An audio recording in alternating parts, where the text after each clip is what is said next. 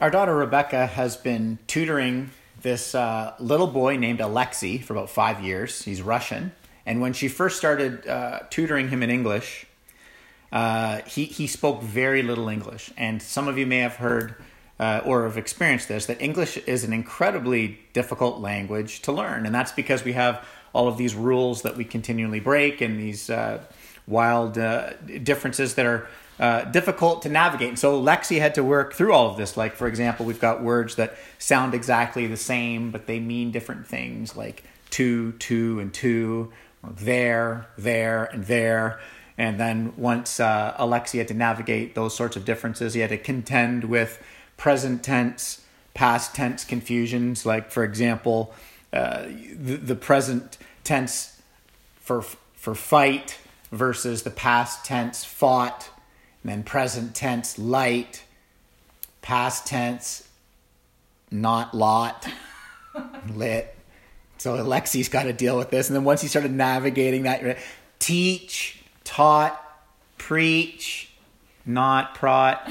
Uh, and uh, then there's words that make no sense. Uh, like, for example, hamburger has no ham, pineapple has no pine or apple. Uh, you know, imagine what it would have been like for little uh, Alexi to learn that a vegetarian means that you eat vegetables. And then one day he meets someone who says they're a humanitarian. Uh, this is a difficult language. And then you've got to navigate. Every culture has, you know, their their their idioms, and we have ours. Uh, what what's it going to be like for him the first time he hears somebody say, We've got to have a staff meeting at two o'clock. We have to deal with the elephant in the room. And it's going to be like, wow, this is an incredible place. Um, we know that an elephant in the room means there's this huge issue that has to be dealt with or spoken to. And our, our, our text this morning comes from John chapter 21, this massive elephant in the room that needs to be addressed. Uh, the elephant being Peter's denial of Jesus. This is the text that we looked at last Sunday, and we're going to circle back around, and I'm actually going to take it further to the end of the chapter, but we're going to circle around and go more deeply into this and, and look at how God's grace is put on display here um, for, for Peter and then today for you and I. John chapter 21, starting in verse 9, I'm going to read to verse 25. When they got out on land, they saw a charcoal fire in place, and fish was laid out on it and bread. And Jesus said to them, Bring some of the fish that you've just caught. So Simon Peter went aboard and he hauled the net ashore, full of large fish, 153 of them. And although there were so many, the net was not torn. And Jesus said to them, Come and have breakfast. Now, none of the disciples dared ask him, Who are you? because they knew it was the Lord. And Jesus came, and he took the bread, and he gave it to them. And so he did the same with the fish. Now, this was now the third time that Jesus was revealed to his disciples after he was raised from the dead. And when they had finished breakfast, Jesus said to Simon Peter, Simon, son of John, do you love me more than these? And he said to him, Yes, Lord, you know that I love you. And he said to him, Feed my lambs. And he said to him a second time, Simon, son of John, do you love me? And he said to him, Yes, Lord, you know that I love you. And he said to him, Shepherd my sheep. And he said to him a third time, Simon, son of John, do you love me? And Peter was grieved because he said this to him a third time, Do you love me? And he said to him, Lord, you know everything, and you know that I love you. And Jesus said to him, Feed my sheep. Truly, truly, I say to you, when you were young, you used to dress yourself and walk wherever you wanted. But when you're old, you will stretch out your hands, and another will dress you and carry you where you do not want to go. And this he said to show by what kind of death he was to glorify God. And after saying this, he said to him, Follow me. Peter turned and he saw the disciple whom Jesus loved following him, and the one who also had leaned back against him during the supper and had said, Lord, who is it that's going to betray you? And when Peter saw him, he said to Jesus, Lord, what about this man? And Jesus said to him, If it's my will that he remain until I come, what is that to you?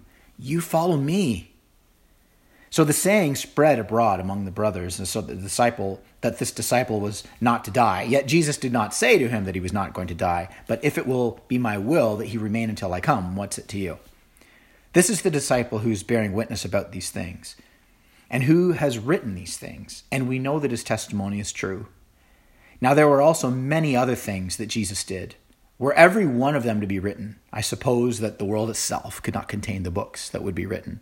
This is God's word.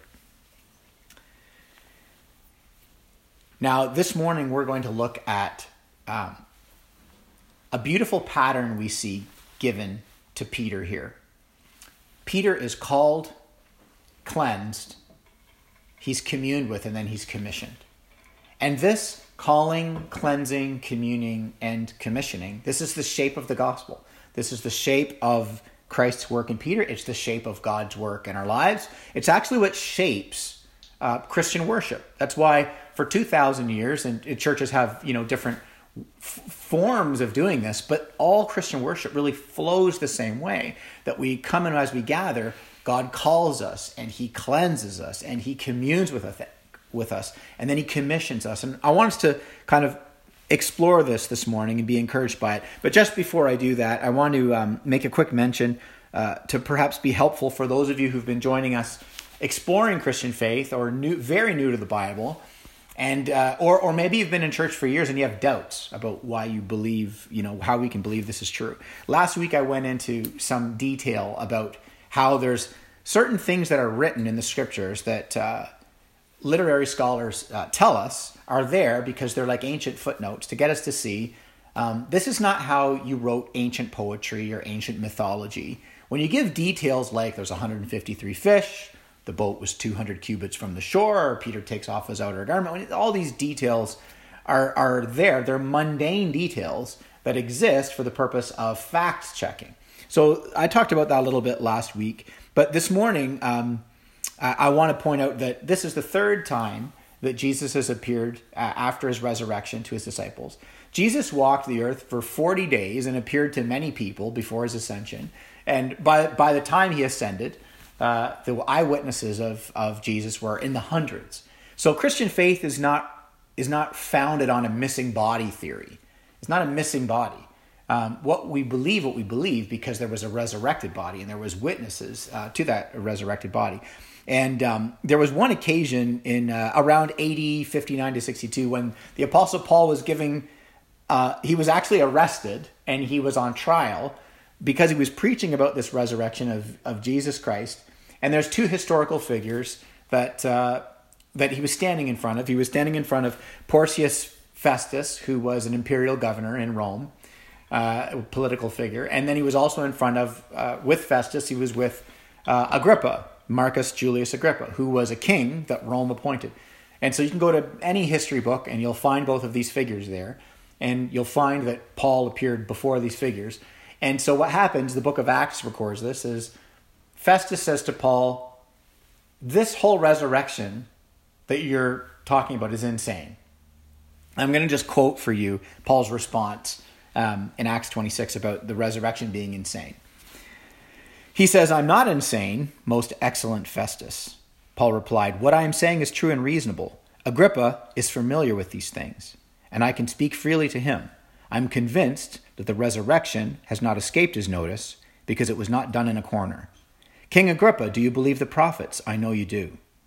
Then King Agrippa said to Paul, Do you think that in such a short time you can persuade me to be a Christ follower?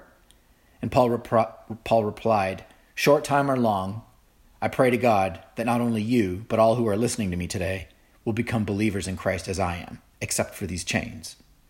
So, for those of you who are exploring Christian faith, as I unpack the rest of this text, that's really my, my prayer and my hope for you as well is that uh, short time or long, you would come to believe in Jesus Christ as we explore his goodness uh, here from this passage in John. So let's look at how Jesus calls and cleanses Peter.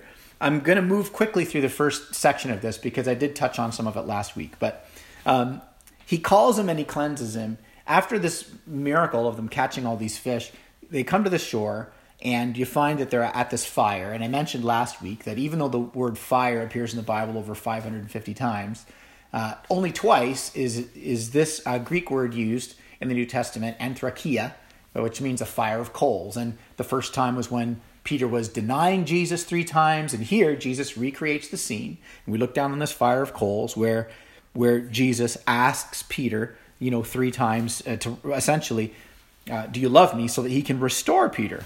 Um, so this is all very intentional, and he does this because despite the fact that Peter said, I don't belong to him, I don't know him, Jesus is in scandalous grace saying, You belong to me, and I know you. Um, and so the only reason, of course, that there's any fish at this uh, reconciliation fish fry is by the power of Jesus. And the same Jesus that filled those nets fills his church. And 50 days after this all occurs, Peter will then be no longer fishing for fish, but fishing for men, and he'll be uh, preaching in Jerusalem, and thousands and thousands of people uh, will come to faith in Jesus Christ as a result of this. And so uh, Jesus resets the scene because he's meeting Peter's failure with forgiveness around a meal. And on Sundays, when we gather around the Lord's table, our failure is met with forgiveness around a meal. And the good news of God's tremendous love and grace towards us, and we learn this from Lamentations chapter 3, is that every day there is an opportunity for our failure to be met with his forgiveness. That scripture in Lamentations 3 says, The steadfast love of the Lord never ceases. His mercy never comes to an end. It is new every morning. Great is his faithfulness.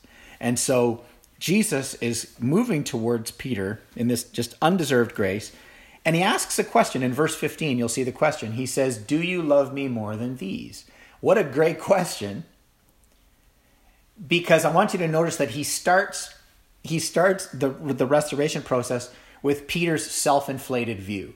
Because before the crucifixion, at the Last Supper, when Jesus says, One of you are going to betray me, Peter's like, All of these guys might betray you but I definitely will not betray you. Peter has a self inflated view. You know, they may fail you, I will never fail you. And then, of course, that's the exact thing that Peter goes on to do. So Jesus dials it right back to, to address this self inflated view that he has of himself.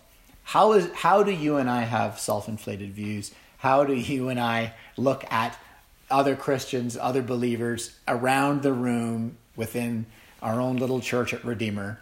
And have the comparison game and have self-inflated views how are the ways that that manifests? Or perhaps we look at the church across the street and we have this ridiculous self-inflated view and we say well they may be doing a b and c but here at redeemer where we would the self-inflated view is poison. It's toxic. So so jesus goes right back there and uh, because he's going to begin this profound uh, healing.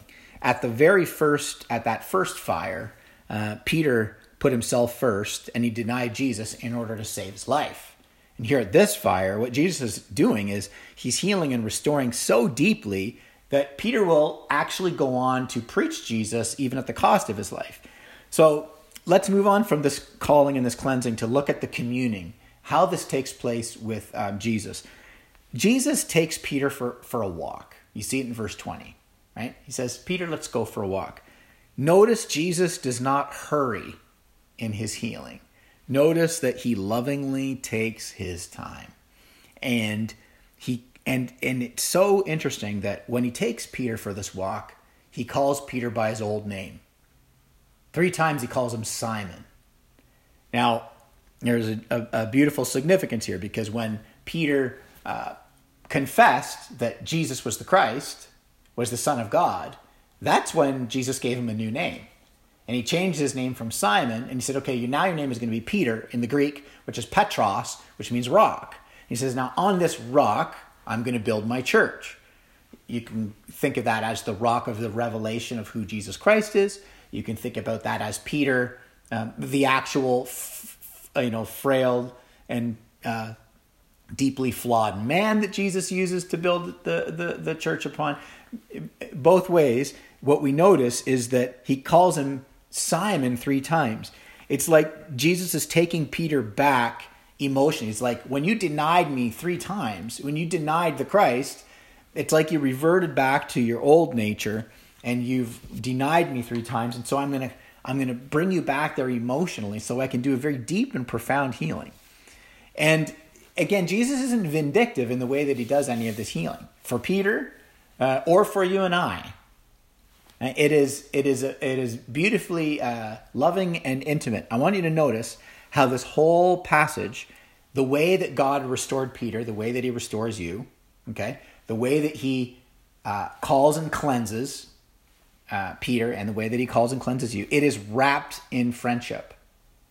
It's wrapped in deep friendship, and this is this is very significant. This is unique to Christian faith. If you have friends who are uh, Buddhist or Hindu and they talk about um, uh, spirituality, they're not. They're never using deep, intimate, loving language. They're not using the language of intimacy and friendship because that's not in that context. You're there's no you, there's no me, there's just us. We end eventually escape this sort of cycle of reincarnation. We become part of the ethereal part of the universe. I mean, that's the way in which their spirituality is in categories of sort of impersonal grandeur.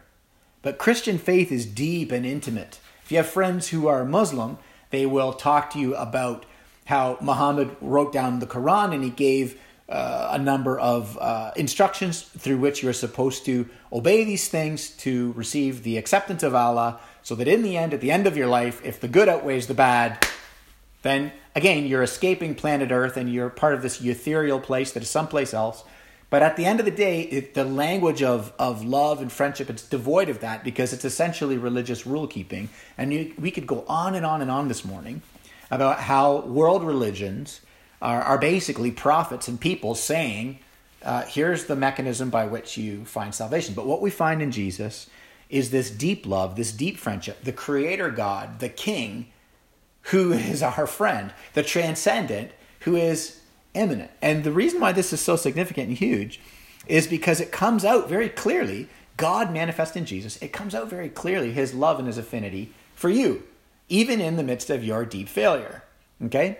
Look at, uh, well, you can't look at it because I didn't read it today, but I went to it last week.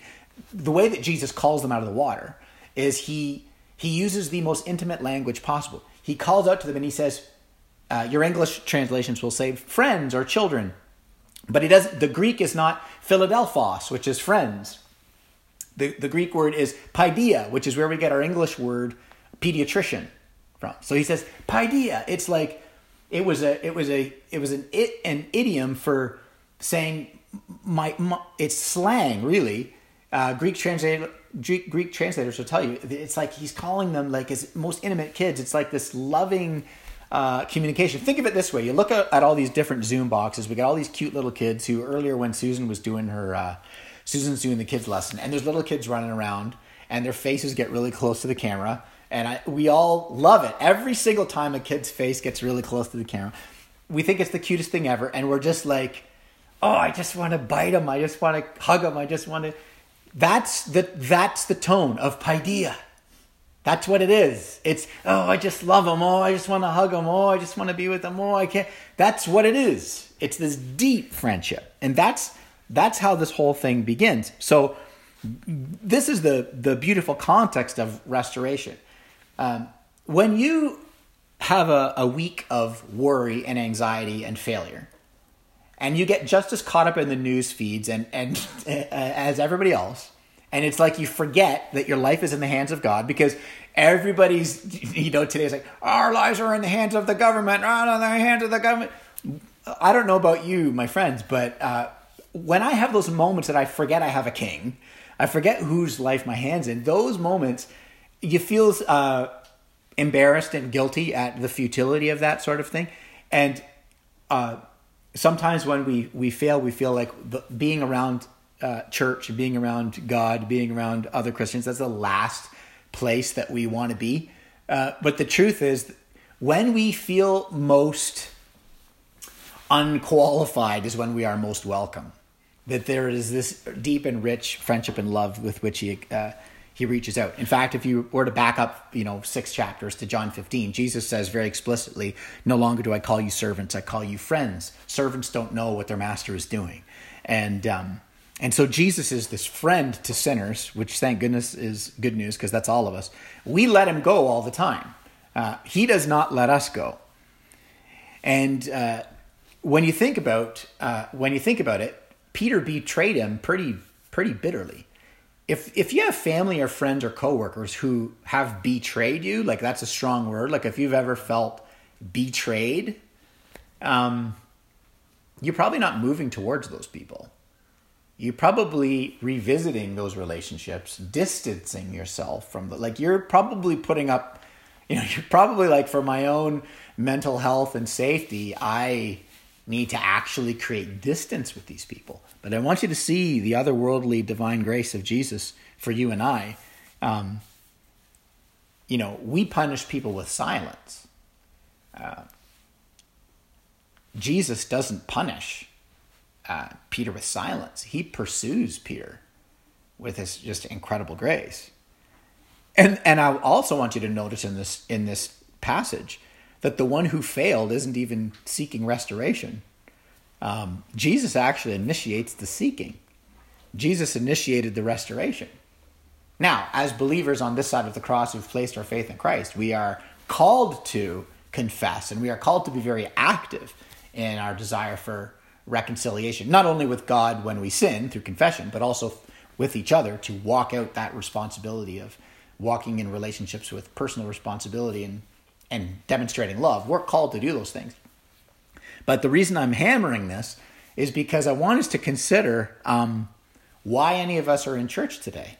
You see, the only reason any of us are here is because of this radical grace. And that actually has a tremendous uh, effect on the kind of community and the, uh, the faith community that it builds when all of us know that we're here not because of any sort of reason in us superiority, but that there's that there's a compassion for others. I actually have a visual. I mean, I think that there's a, a great reason why the Bible um, why the Bible calls us uh, sheep, and so I've just got a visual of it that I want to just share with you really quickly. So here's just a picture of uh, of your faith and um, Christ's grace in action for you.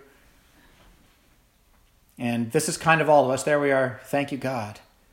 Oh, Lord, I need you again. Okay, so just so we're all clear, just so we're all clear on what our sanctification looks like. Okay, it's various versions of that. Some of you sheep jump back in the ditch every day or, or multiple times a day. Maybe some of you are really, really sanctified sheep and you only jump in the ditch every six, every, every 36 hours. Good for you. But the point is, this is all of us. All of us are in need of, of God's great grace. And so this is the, the love with which Jesus comes, um, that though we're all wandering, um, he comes to us. And that is a tremendous hope for all of you who have children who have been baptized and given the covenant sign of God's love. And the covenant sign of God's love means he promises to not relent to pursue his children. And uh, that's good news for those of you who have children who have wandered, children who are wavering, children who are not worshiping today. This is good news uh, because God will not relent in his uh, constant pursuit of them because of his great love. And so that can be at the center of your prayers. Um, and if you want to fact check that kind of covenant commitment, you can just start at um, uh, you can just start in Genesis when God gives a covenant sign to Abraham and read through to Malachi, and what you're going to find is ongoing, undeserved pursuit. And so let's go to the final thing this morning, which, which is the commissioning. So he restores Peter. You see it in verses uh, 15 through 17 as he asks him to feed the sheep, right? He's, he's recommissioning Peter. The very one who failed to bear witness to Jesus is called to lead the church to bear witness to Jesus. Um, maybe for you know for one reason or another you feel disqualified from being a minister. Maybe when I talk about being minister and I talk about us being um, ministers in this city, of course, in practical, loving ways, we bring our gifts to bear in the city so that our workplaces and wherever we have to be happen to be those places can flourish because we're agents of love and reconciliation and mercy and justice. So there's practical outworkings. But maybe you feel like you can't talk about your faith uh, because you've got some sort of a failure uh, you're somehow disqualified. And what this text gives you without apology is that there is um, nobody beyond the restoring reinstating love of jesus there's nothing that you have done. Your failure, whatever it is, um, does not disqualify you from sharing the gospel of Jesus Christ and of God's grace. Your failure simply points to the fact that everyone, without exception, we're like those sheep. We need God's grace, and no one without exception is beyond the, the reach or the grasp of God's grace. Nobody's so mature that you're you've graduated from the need of God's grace. Um, and some of you might feel like, well, I don't know that that's my gift. Um, maybe there's certain kinds of people with certain gift mix and they're ministers, but I'm not. I'm not, you know, these are the kinds of people that share their faith. No, that's simply not true. There's not a certain kind of person that shares their faith. All kinds of people share their faith. After Jesus um, gave forgiveness and healing to the woman at the well who had prostituted herself multiple times. And after he gives her this grace and forgiveness, she goes and she becomes an evangelist and she goes into the town and she says to everybody, Come meet the one who told me everything I ever did. The actual subject of her own shame became the centerpiece of her testimony. So there's not a certain kind of person that shares the gospel. Every kind of person who comes to Christ is called to share the gospel and empowered to share the gospel. And and it's worth noting that Peter himself, you know, it's not like Jesus picked 12 Pharisees and said, I'm going to take these guys and convert them because they got really great temple experience. And lo and behold, they've also memorized the Torah. So I'm going to just convert these guys. He doesn't do that. Peter is a fisherman. When he found Peter, Peter's singing a sea shanty. Right? Peter's like, I'd rather be around fish than people. I'd rather be around fish than people. I'd rather be around fish than people. Fish don't have no problems. That's what Peter was up to when he found Peter. And he calls Peter to do this.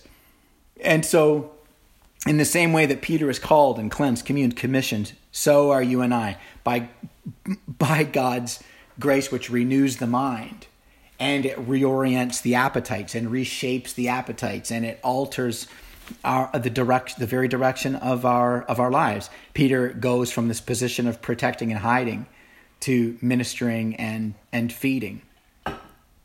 And so Jesus says something then that that goes on to strike the ear, you know, and make you swallow hard in verse 18. He gives this prophecy about how Peter would die. He says, "You know, when you were young, you would dress yourself and go wherever you wanted, but when you're old, you're going to stretch your arms out and you're not going to be able to go where you want, and someone else is going to dress you. And he's talking about how Peter would eventually be crucified, and Peter, of course, did not believe he was worthy to be crucified in the way of Christ. So history records he was actually crucified upside down. And, and you would think that hearing that, you would run from Jesus.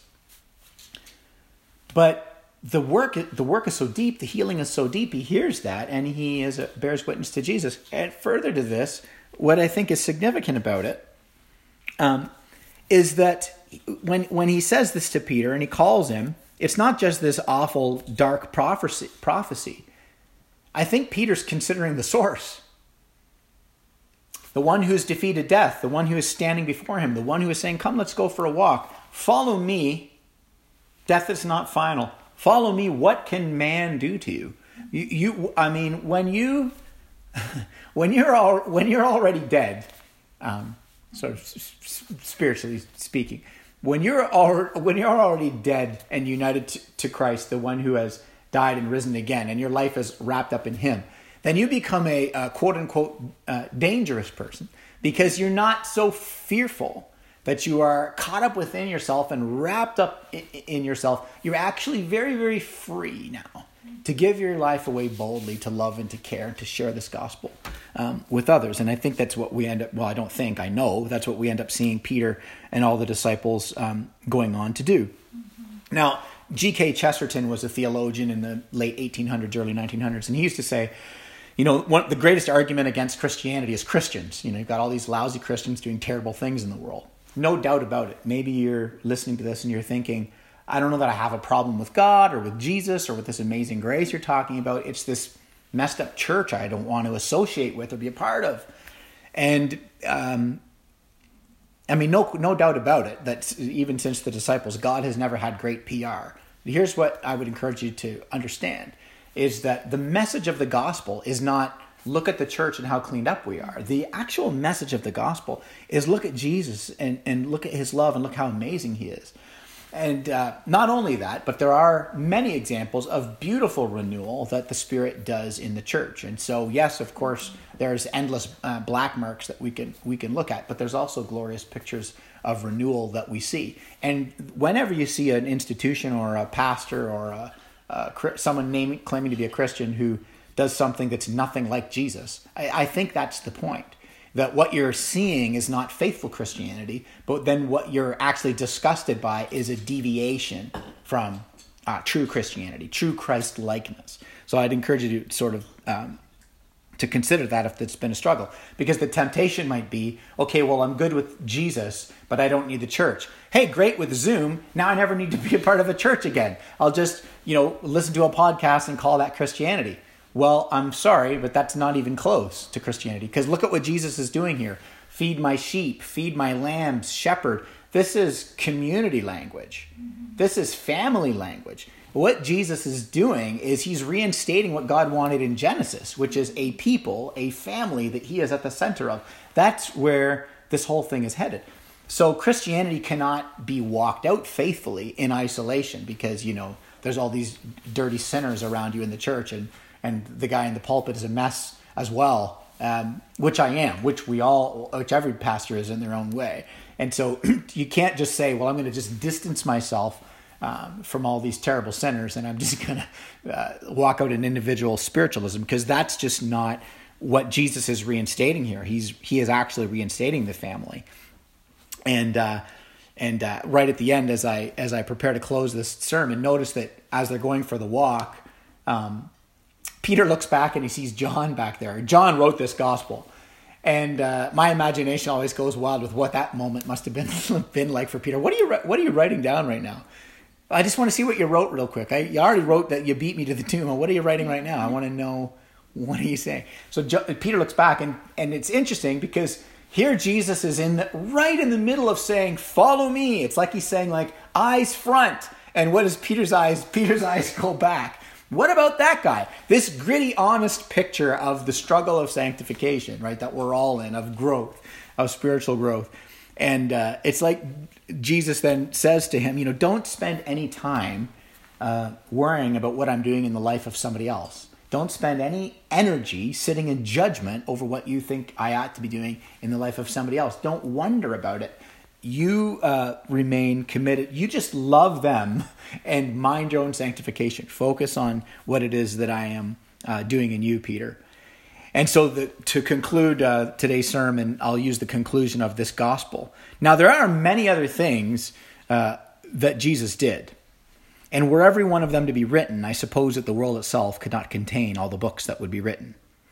And this is true, because, of course, the rescuing, uh, renewing work the Father planned and the Son accomplished and the Spirit continues today. And so the works of Jesus are still being written today in you and in I and in the city and in all who he would call to himself. So may we see that we are his workmanship and we've been created in Christ Jesus for these good works. May we be ministers and may we um, go out with great joy as those who've been called and cleansed, those who commune with God. May we go out as those who are commissioned. Let's pray.